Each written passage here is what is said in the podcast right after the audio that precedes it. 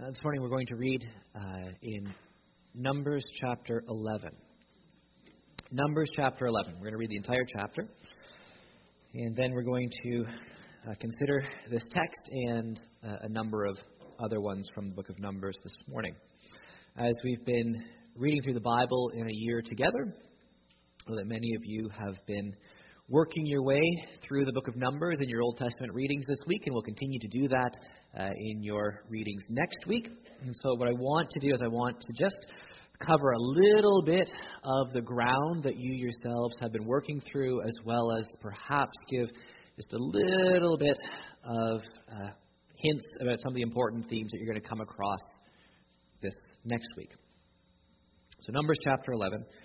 Uh, this is the Word of God.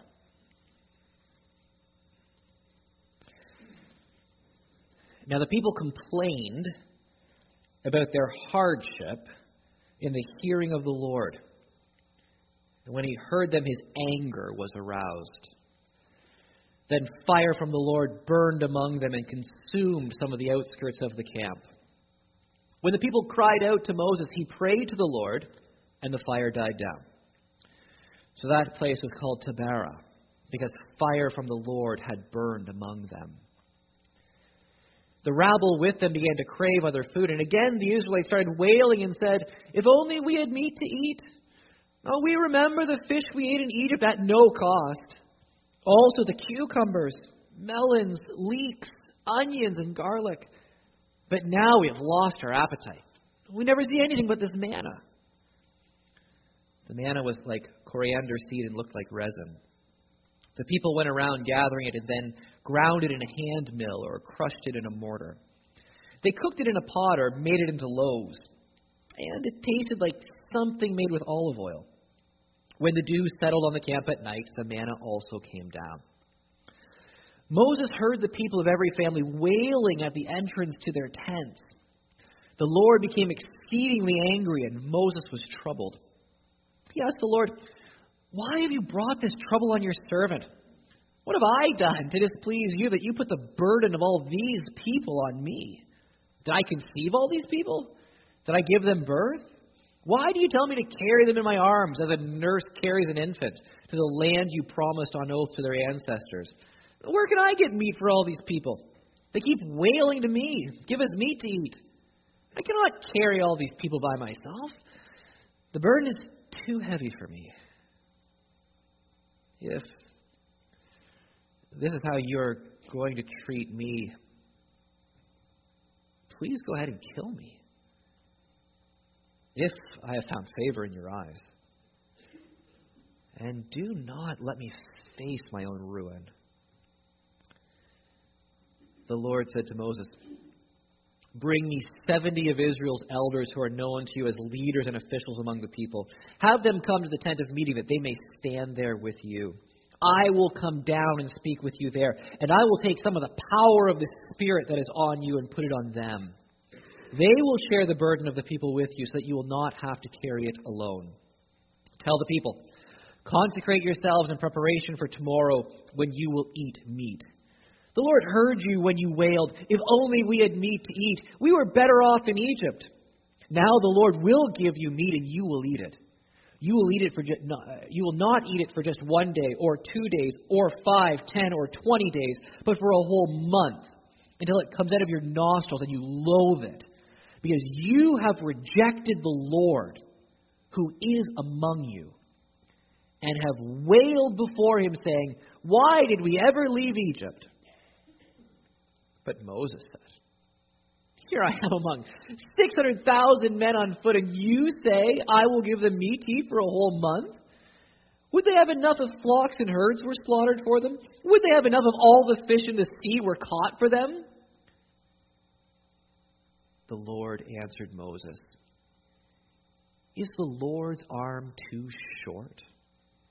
Now you will see whether or not what I say will come true for you. So Moses went out and told the people what the Lord had said. He brought together 70 of their elders and had them stand around the tent. Then the Lord came down in the cloud and spoke with him, and he took some of the power of the Spirit that was on him and put it on the 70 elders. When the Spirit rested on them, they prophesied, but did not do so again. However, two men whose names were Eldad and Medad had remained in the camp. They were listed among the elders, but did not go out to the tent. Yet the Spirit also rested on them, and they prophesied in the camp. A young man ran and told Moses, Eldad and Medad are prophesying in the camp. Joshua, son of Nun, who had been Moses' aide since youth, spoke up and said, Moses, my Lord, stop them. But Moses replied, Are you jealous for my sake? I wish that all the Lord's people were prophets and that the Lord would put his spirit on them. Then Moses and the elders of Israel returned to the camp. Now, a wind went out from the Lord and drove quail in from the sea. It scattered them up to two cubits deep all around the camp, as far as a day's walk in any direction. All that day and night, and all the next day, the people went out and gathered quail. No one gathered less than ten homers. Then they spread them out all around the camp. But while the meat was still between their teeth and before it could be consumed, the anger of the Lord burned against the people. And he struck them with a severe plague. Therefore, the place was named Kibroth Hattaavah, because there they buried the people who had craved other food.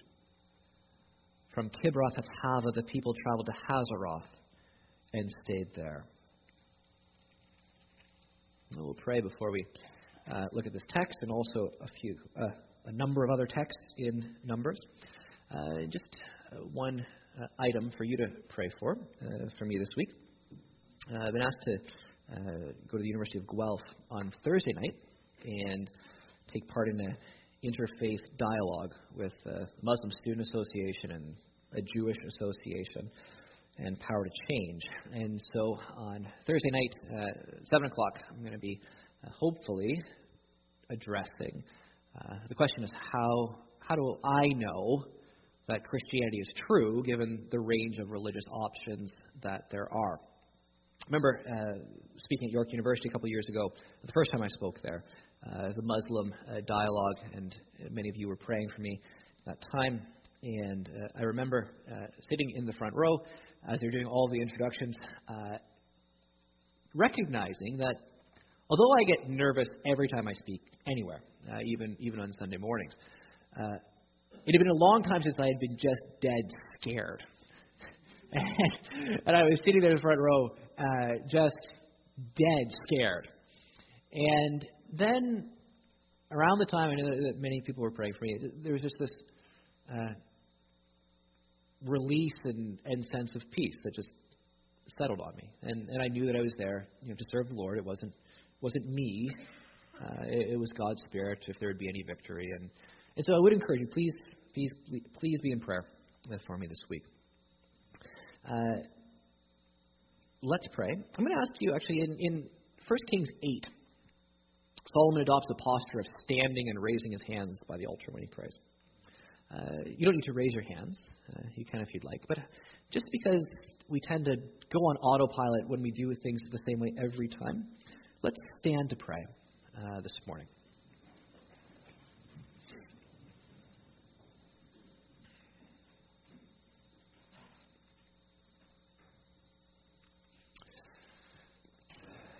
Our God, you are a great God. You are worthy to be praised. You are worthy to be honored and worshiped. And we would ask, Lord, this morning that by your Spirit you will lead us to understand your word so that we can please you by uh, loving it and by obeying it. I pray that you will instruct us. And Father, I pray that you will also uh, bind us together in unity this morning. We are your children, and I pray that you will help us to act like it. I pray that you will increase our love and concern for one another. I pray that you will allow us to enter into Christ honoring, uh, spirit filled relationships. And I pray that there will be great fruit. I pray that you will produce a harvest of righteousness in our hearts as individuals and also uh, collectively as your body here. Father, for those who are not here, whether they are traveling or ill, uh, I pray that you will be with them. I pray that by your Spirit you will draw them wherever they are, uh, close to yourself this morning. Would ask that uh, you would uh, give us this week opportunities to uh, share our faith, whether it's in uh, our neighborhood or at work or in whatever interactions we have. I pray that you will allow us to serve by your Spirit as gospel messengers in this world, not only by how we live, but also by what we say. Open doors and then give us words. Father, this morning, as we look at, at the book of Numbers, we confess that uh, we are less familiar with this book than with uh, the Gospels. And we struggle perhaps to read it uh, more so than we do uh, the Gospels or, or Romans or whatever. But this is your word. You have not erred in giving us any verse in the Bible it is exactly in all of its symmetry what it ought to be. Instruct us in this part of your word, for all Scripture is God breathed. All Scripture is useful. Apply it to our hearts this morning, for we ask it in Jesus' name. Amen.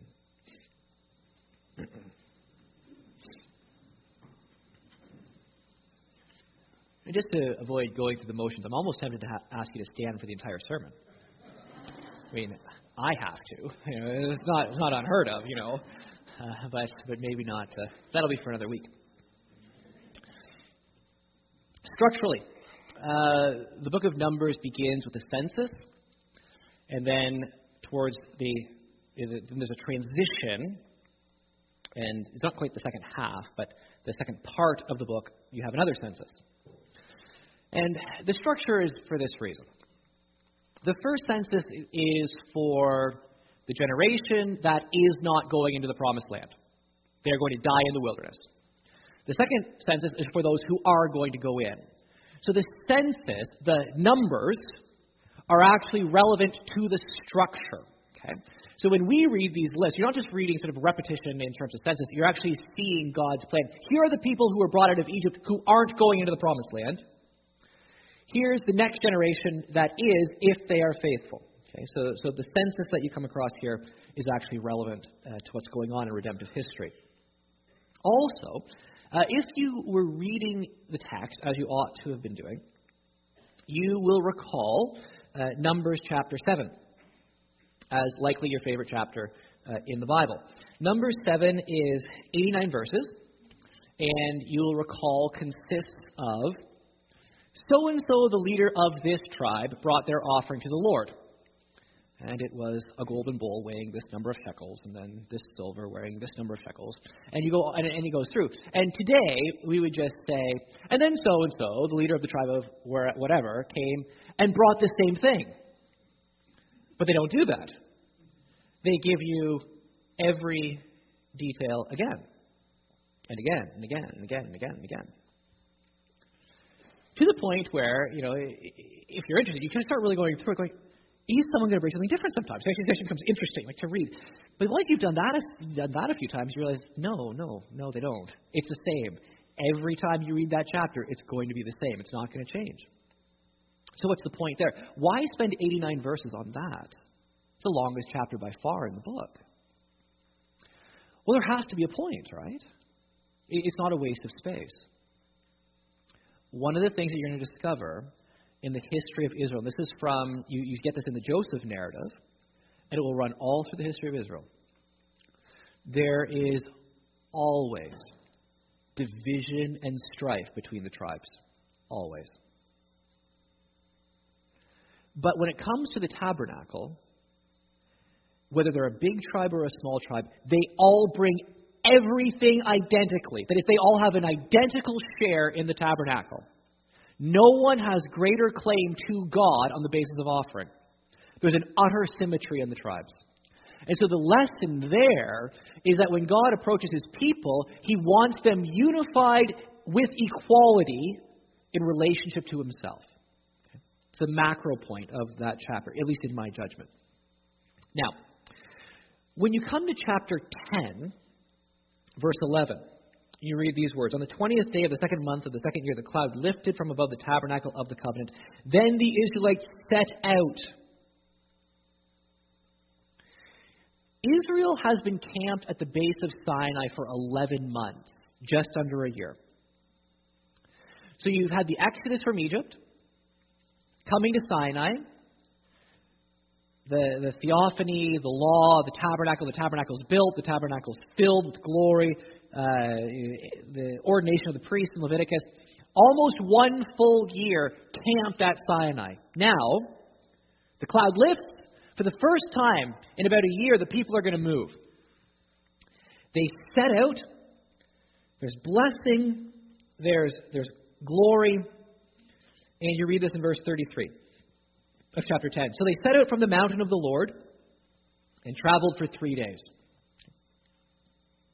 Now, you hit chapter 11, verse 1. The very first thing you're told about the people is what?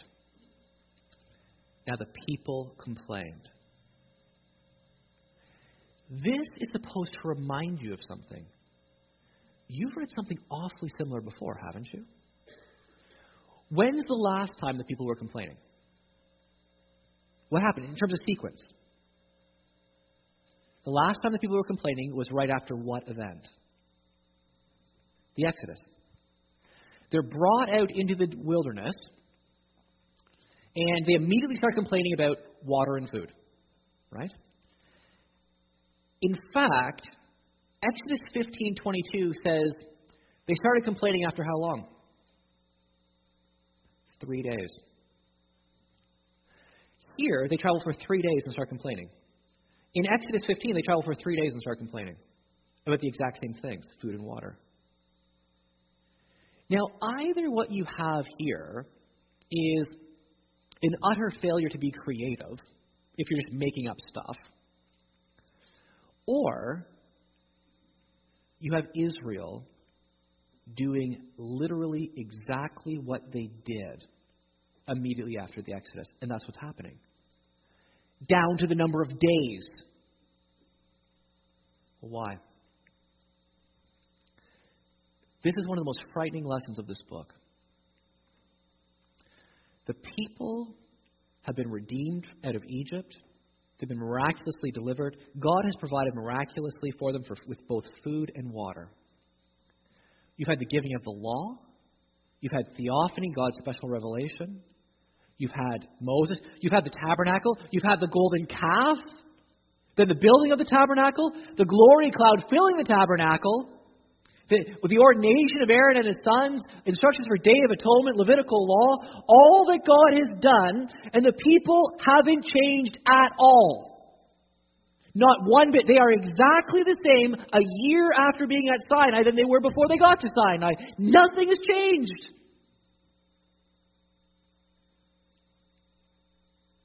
External law cannot change a heart. That's the point. You can sit or stand in as many religious services as you want, and it will not change who you are. What we need is internal work. Externals do not change who we are. Israel had a year of the best externals possible. And they literally hadn't changed even in the smallest, tiniest bit. So, what do we need? Another year at Sinai? No, what we need is the Holy Spirit. Moses cries out to God, What am I supposed to do with this people? These people that you've given me. Do I really have to put up with them? And God says, Moses, just relax. Moses, you know what, Lord, if, you, if I have any favor in your eyes, why don't you just kill me? God says, No, you know what, Moses? You don't, you don't need to die just yet. You will, but not, not just yet, not over this issue. What, you, what we need actually isn't death. What we need is a transformation of hearts. And law is not going to do that, Moses.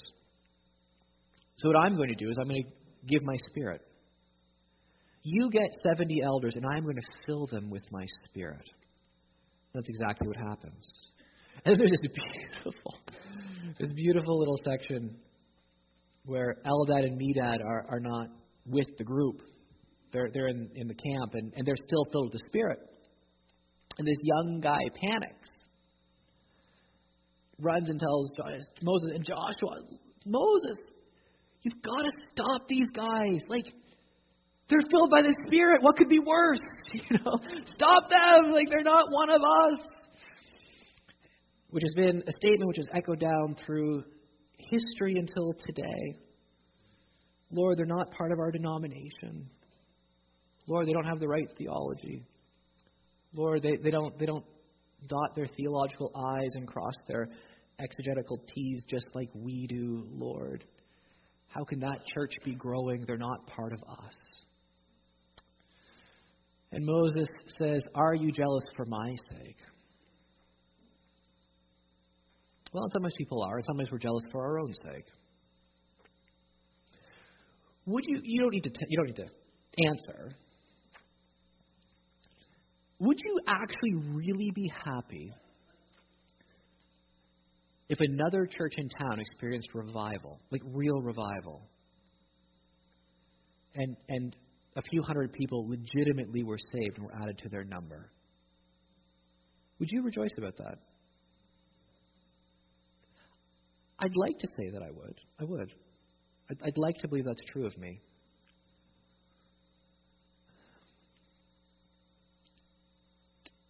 Depends which church. Right? Do I, do I really want to go and meet with my colleagues at Calvary Baptist and hear about the 500 people who were saved at their service this Sunday? I'd like to think I would be okay with that. Like I, I, I do. I would like to think that of myself. But would I be? How, petty and jealous really is my heart? I think I'd be able to say the right thing, like, I'm happy for you praise the Lord, but I wonder if I'd mean it deeply, like really deeply in the core of my being. Or if I'd be consumed by envy. I don't know. I don't know. Let alone if it was a different denomination. Right? Actually, that would be better. Yeah. so, you know, he's, he's got to he's got to be a little bit honest about these things. So, and Moses says, "Oh, I wish that all the Lord's people were prophets, and the Lord would put His Spirit on them." What he's saying is, I long for the day when the entire covenant community has the Spirit. But he's recognizing that in the Old Covenant, not everyone in Israel was saved. Not everyone in Israel was regenerate. Not everyone in Israel knew the Lord. Which is why there's so much apostasy and failure and sin.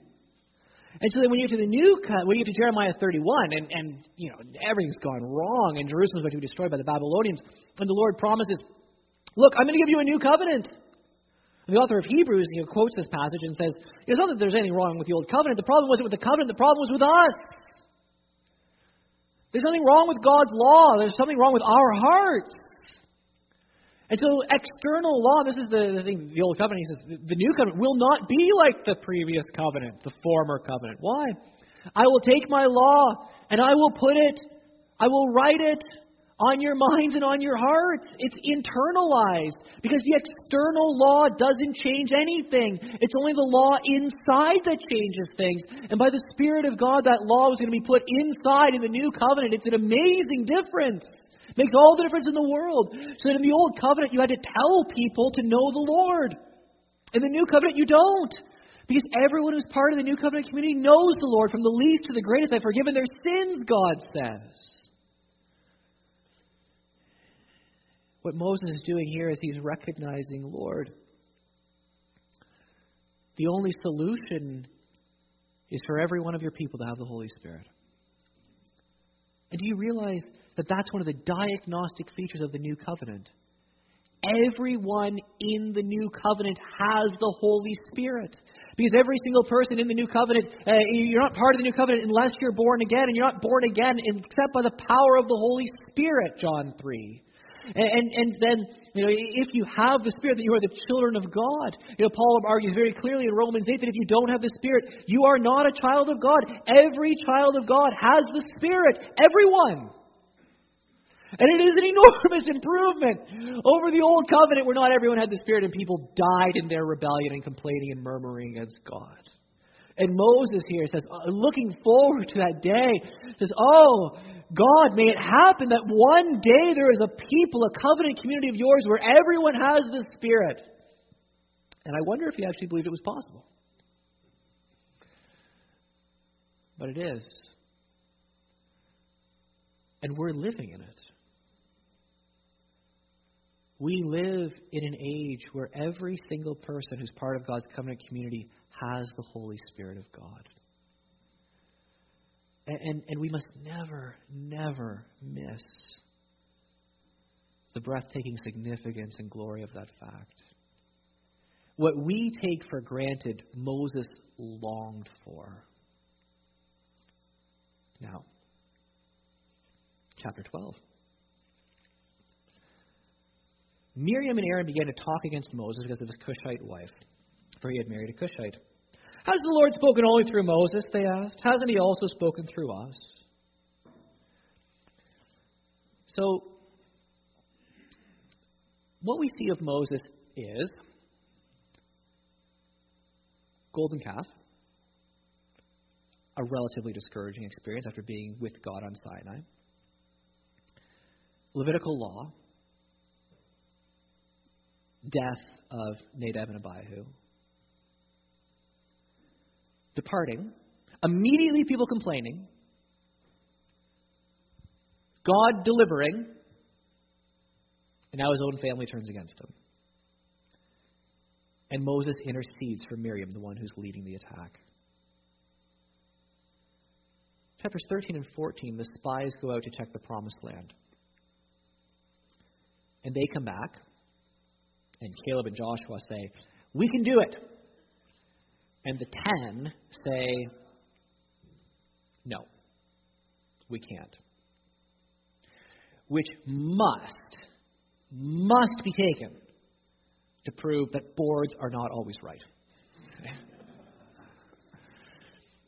the people are rebelling against what God has clearly told them he will do. The trajectory that Moses is experiencing as leader is not up and up. He finally, you know, gets to a point where the people, or the people rather, finally get to a point where they say this in chapter 14, verse 1. That night, all the members of the community raised their voices and wept aloud. All the Israelites grumbled against Moses and Aaron. And the whole assembly said to them, If only we had died in Egypt or in this wilderness. Why is the Lord bringing us to this land only to let us fall by the sword? Our wives and children will be taken as plunder. Wouldn't it be better for us to go back to Egypt? And they said to each other, We should choose a leader and go back to Egypt. Now, Verse 4 is utterly critical to understand this book. We should choose a leader and go back to Egypt. This is what they're saying God, we want to undo your plan of redemption. At first, we appreciated Passover. We appreciated coming out of Egypt. We appreciated the, the gold and the silver. We appreciated the crossing of the Red Sea. Manna was okay for a little while. That whole Sinai experience was kind of neat. Sorry for the golden calf. Um, you know, nice that you've taken up residence in our midst, given us this law. But you know, taking all of what you've given us and, and, and, com- and comparing it to the cucumbers we used to eat, you know, I think I'm going back. Thanks, but no thanks for the, for the substitutionary blood of the Lamb. Thanks, but no thanks for Moses. We're going to appoint our own leader, and we're going to undo your redemption. You could not have a stronger repudiation and rejection of God than this. The people are not just complaining, they are literally saying, God, we don't want your redemption. We're going back. Not for the first time if you're reading the text properly. You wonder. Well, if you hadn't read the text before, you would just actually expect that this would be the end. There would be no Numbers 15. Right? Like you, why is God still working with these people? But he does. In fact, we haven't even seen, you, you just keep reading. There are centuries of worse to come. But even here, the grace and the patience of God is utterly astounding. They were completely repudiating all of his redemption and sovereign power. So then, God is upset. Moses and Aaron are upset. The people, God says, you're all going to die in the wilderness. Your sons and daughters and your families that you're so concerned about, I'm going to bring them in and they're going to be fine. So, what you were worried about that your family is going to die is the opposite of what's going to happen. You're going to die. You're not going in. The people say, We sinned. We're going to go into the promised land like God told us to. Except now God says through Moses, Don't go, I'm not going with you. And what do the people do? They go on up. And what happens? They're defeated in battle. This is utter spiritual lunacy. God says, Go up. They say no. Then they repent. And their repentance is now we're going to disobey God again. God now says, Don't go. They say, You know what? Appreciate that advice. We're going to go to obey God. Like they will not listen no matter what. And then they're defeated. Now, chapter 16. The community leaders challenge Moses and Aaron. See, Moses is being fought every step of the way. First, it was Miriam and Aaron. Now it's these community leaders. And God is getting reasonably upset. Moses continues to intercede for them. He intercedes for these community leaders just as he had interceded uh, for Miriam. Now, Numbers 20. This is a text that you're familiar with uh, in terms of Moses and the rock. Verse 2 Now there was no water for the community, and the people gathered in opposition to Moses and Aaron.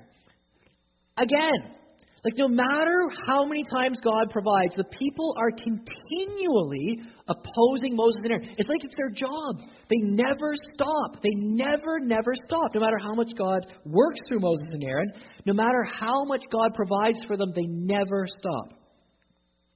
They quarreled with Moses and said, If only we had died when our brothers fell dead before the Lord. They're saying, when God judged our brothers and they died, it would have been better if we had died too. Why did you bring the Lord's community into this wilderness that we and our livestock should die here? Why did you bring us up out of Egypt to this terrible place? It is no grain or figs, grapevines or pomegranates, and there is no water to drink. There is no change no matter what God does. There's no change in these people. Can imagine how aggravating this would have been for Moses. I can't even begin to imagine how difficult this would have been. I can't even begin to imagine. Well, for, for a number of reasons. I can't even begin to imagine what's it like to be God faced with this over and over and over again. We'd rather be dead than redeemed. Moses and Aaron went from the assembly to the entrance to the tent of meeting and fell face down, and the glory of the Lord appeared to them. The Lord said to Moses, Take the staff, and you and your brother Aaron gather the assembly together. Speak to that rock before their eyes, and it will pour out its water. You will bring water out of the rock for the community so they and their livestock can drink. So Moses took the staff from the Lord's presence just as he commanded him. He and Aaron gathered the assembly together in front of the rock, and Moses said to them, Listen, you rebels, must we bring you water out of this rock? Then Moses raised his arm and struck the rock twice with his staff. Water gushed out, and the community and their livestock drank.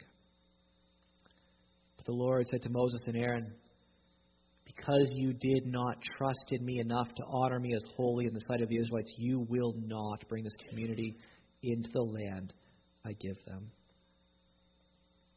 Well, what's going on here? Is Moses not able to go to the promised land because he loses his temper? I don't think so. Well, that seems to be a sort of a common reading of the text. I just don't think that that's persuasive. Um,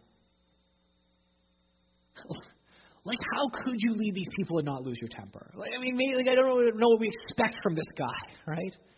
Uh, and, and if losing your temper excludes you from the promised land, good luck to most of you who have lost your temper in circumstances far less trying than what Moses was enduring. Earlier, God had actually told Moses to hit a rock with his staff and to bring out water. So it's not just that he strikes the rock either. Likely, it's the tone of, of his speech. Listen, you rebels, must we bring you water out of this rock? Must we do this? But it's not Moses, it's God. There is no plural pronoun, me and God. Moses doesn't bring water out of anything, God does. But it seems that there's almost this verbal slip which shows Moses' arrangement. Now it's sort of, it's, I'm responsible for this provision, but it's not. It's only God. And so Moses sort of arrogates to himself some credit for it and doesn't do things God's way. Because of that, he's told he will not go into the promised land. Now, verse 20 or chapter 21, verse 4. They traveled from Mount Hor along the route to the Red Sea to go around Edom, but the people grew impatient on the way. Like this. You've seen this before, right? And this is probably the first time in history that you have the question, Are we there yet? being asked on a road trip by Moses to God. Are we there yet? Please, please, please. Can we just get there, please? Or is say, like, if you guys in the back seat, you better stop that. Like, stop. Just let's get there. And this is before they had VeggieTales to put on to keep the kids amused. Like, this is a terrible experience. If, if it was our generation, everyone would have been on their iPhone and no one would have been paying attention to anything. But no, they're impatient on the way. They spoke against God and against Moses and said, Why have you brought us out of Egypt to die in the wilderness? There is no bread, there is no water. We detest this miserable food. How many times? The exact same thing, no matter what God does, no change at all. It's identical again and again and again and again. But look at verse 5 carefully. They spoke against God. They spoke against God. The holy God of the universe, and they spoke against Him. There is nothing worse than that. This attitude of, God, you owe me better than what I have. They spoke against God. And they complained about things He had been providing for them. They weren't even right. Again and again and again. Then the Lord sent venomous snakes among them. They bit the people, and many Israelites died. The people came to Moses and said, We sinned when we spoke against Yahweh and against you. Pray that the Lord will take the snakes away from us. So Moses prayed for the people. Again and again, a sinful people is saved by the intercession of a mediator between them and God. The Lord said to Moses, Make a snake and put it up on a pole. Anyone who is bitten can look at it and live. So Moses made a bronze snake and put it up on a pole. Then anyone was, or then when anyone was bitten by a snake and looked at the bronze snake, they lived. They spoke against Yahweh. They spoke against the Lord. And Moses interceded for them. And God provided for salvation and redemption. You can't read this book without being utterly appalled by the God damned nature of the human heart. It is utterly, utterly wicked.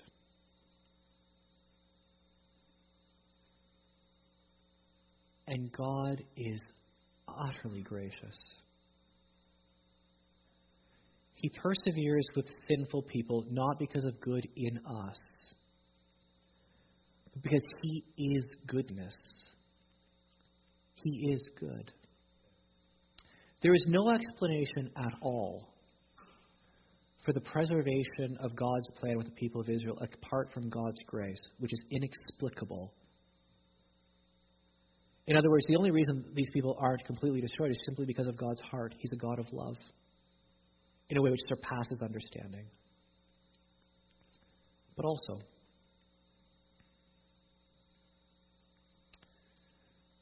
let us be very careful lest we be found to be people who grumble and complain in much better circumstances than the Israelites found themselves in.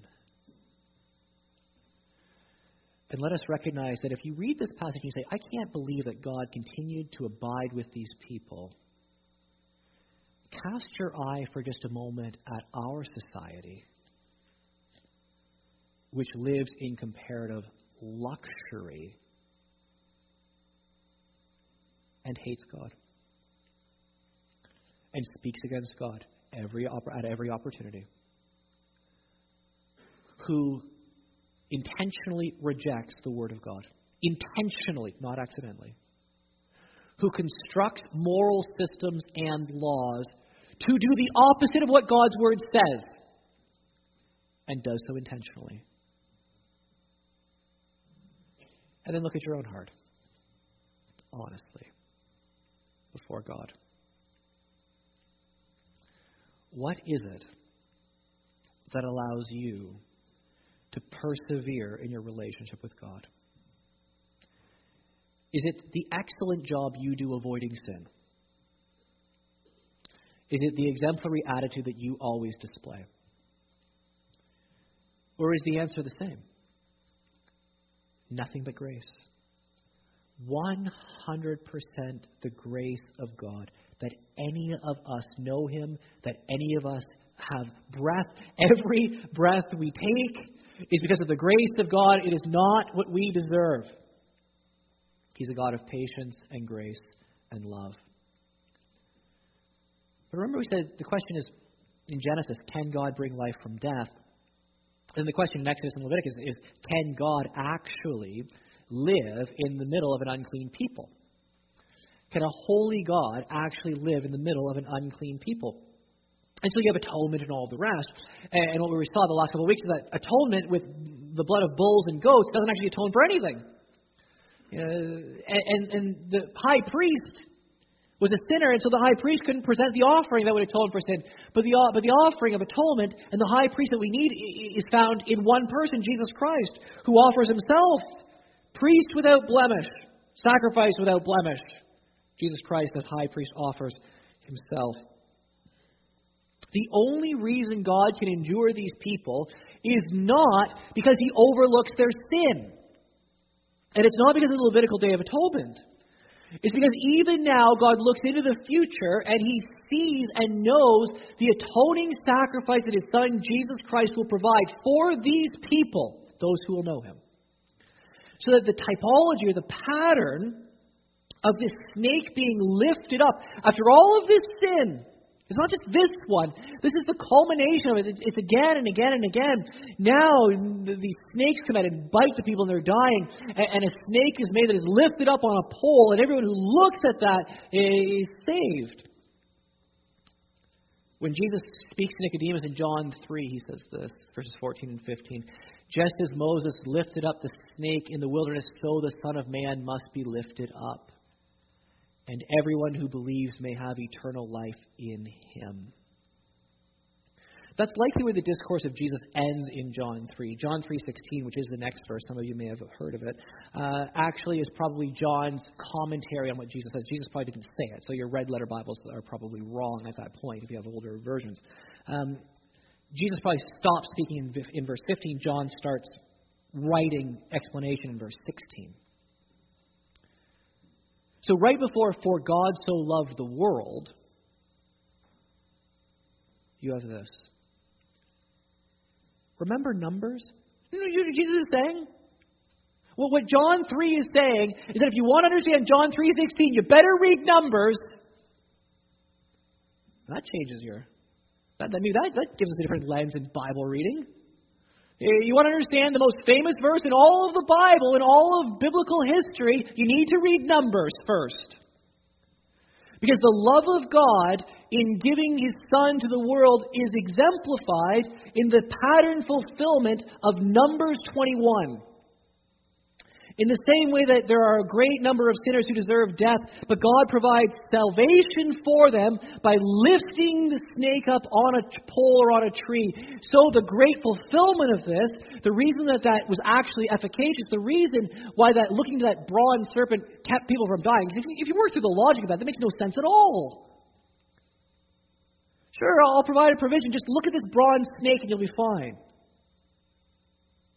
What does a bronze snake have to do with my sin? What does looking up to that have to do with my sin? Nothing. What does the blood of that bull have to do with my sin? Nothing. What, is the, what does Aaron's son as the priest have to do with mediating between me and God? Nothing. But it's all patterns which are showing you when Jesus comes that it's all in Jesus. Everything is in Jesus. And so this salvation that comes with looking at the bronze snake, it's not about the bronze snake. It's about Jesus. And so this becomes a pattern so that when Jesus is lifted up, you're supposed to say, wait a minute. There was another time when there was this depraved group of people that God should have wiped off the face of the earth many times before, but He had provided for salvation in the midst of death by lifting something up, a substitute image up on a pole.